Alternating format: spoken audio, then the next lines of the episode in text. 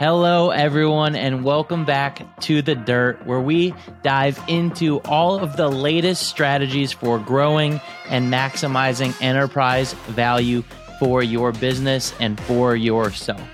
As always, I am delighted you have chosen to join us today.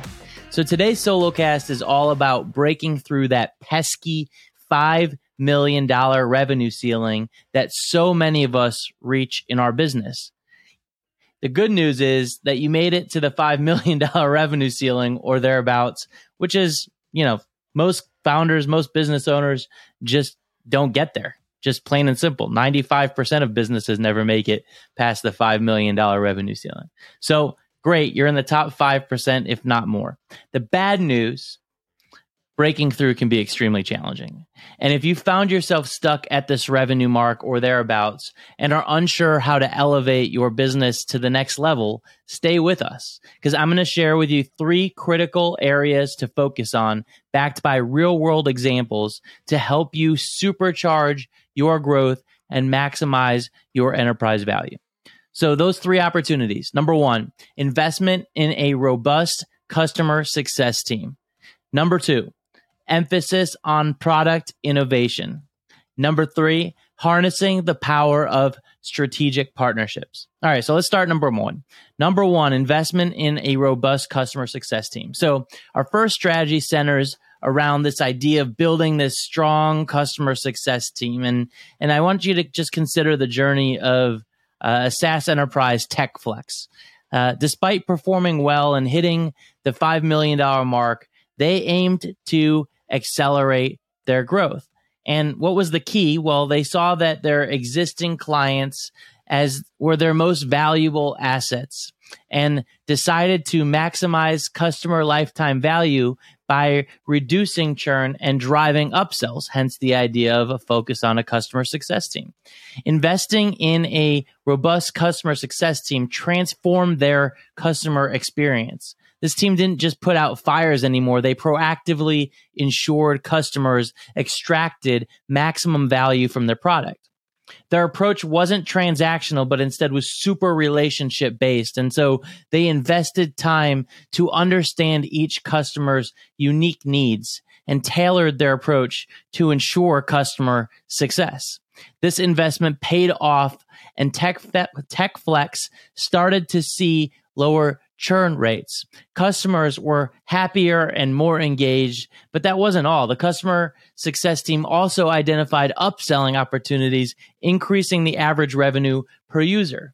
Their strategy of enhancing customer success was instrumental in their subsequent growth, taking TechFlex from a $5 million company to 10 million and beyond. In addition to decreasing churn and spotting upselling opportunities, their customer success team served another critical function, which was gathering valuable feedback. This allowed TechFlex to identify areas for improvement and to better align their product development to their customers' needs. The team served as a, as a conduit, enabling a two way dialogue between the company and its customers. This closed feedback loop was instrumental in the company's continuous improvement process, which created a virtuous cycle of growth, which was incredible. All right. So that's number one. Number two is emphasis on product innovation. Second strategy really focuses on that. So stagnation is a silent killer, especially in the rapidly evolving tech landscape. Take, for example, the, the cybersecurity firm Guardian Tech when their annual revenue was steady at $5 million or so, they spotted an opportunity to innovate and scale. Guardian Tech saw an evolving cybersecurity landscape and identified an unmet need for real-time threat detection and neutralization. They invested in R&D and launched a new product leveraging machine learning for real-time threat identification and mitigation, setting them completely apart from competitors. Well, Guardian Tech's commitment to innovation bore fruit, and their product not only attracted new customers, but also opened up avenues for upselling to existing clients. All right, going back to number one on the customer success side. Look at that. The culture of constant innovation propelled Guardian Tech's revenues beyond the $5 million mark, and they haven't looked back since. Well, Guardian Tech's commitment to product innovation actually extended beyond their product development team. They fostered an innovative culture across the entire company from the customer success team to the marketing department. Every team member was encouraged to think creatively and to contribute ideas. And this organizational wide emphasis on innovation ensured that they stayed ahead of the curve and consistently offered cutting edge solutions to their clients. All right, so that's number two. Number three, harnessing the power of strategic partnerships. All right, so this third strategy is really important. And I harp on this all the time about the creation of revenue and the creation of go to market beyond typical direct marketing or direct sales uh, opportunities. Using strategic or indirect opportunities, strategic partnerships, I should say, or indirect opportunities is incredible. So let's take the example of CloudPace, a cloud services company that leveraged partnerships as a stepping stone to cross the $5 million revenue hurdle. CloudPlay, CloudPace established strategic, well, I'll say that one three times fast. CloudPace established strategic partnerships with larger tech firms, allowing them to provide integrated solutions their competitors could not match. These partnerships weren't just about joint branding, which is which is cool, uh, but it also opened up new sales channels and let and lent and lent and lent CloudPace credibility in a highly competitive market. As a result, CloudPace expanded their reach and their customer base. Their revenue started to rise sharply, propelling them past the $5 million mark and solidifying their position in the market. Well, this the strategic partnerships formed by CloudPace did more than just expand their product offerings. They also enhanced CloudPace's brand image, positioning them as a forward thinking collaborative company.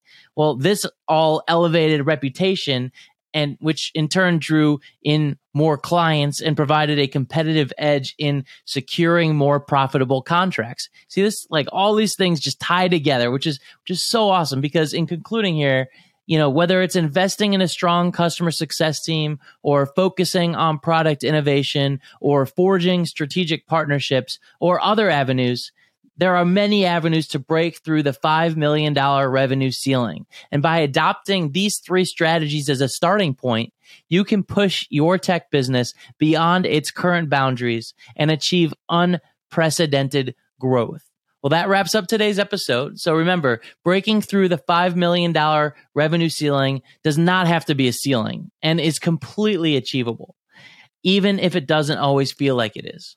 All it requires is a determined mindset and strategic execution. And sometimes a growth partner like our sponsor, Orchid Black, to help you break through. If you found this discussion to be beneficial, please share the Dirt podcast with your peers. And don't forget to subscribe on the Orchid Black website at orchid.black for more growth driven insights and knowledge. Till next time, thank you for joining me on the dirt. Let's grow together past the $5 million so called ceiling. I hope you all enjoyed this episode of The Dirt. I want to invite you to listen to our other episodes where every week I am interviewing business leaders who are crushing it in their field and finding out exactly what makes them successful.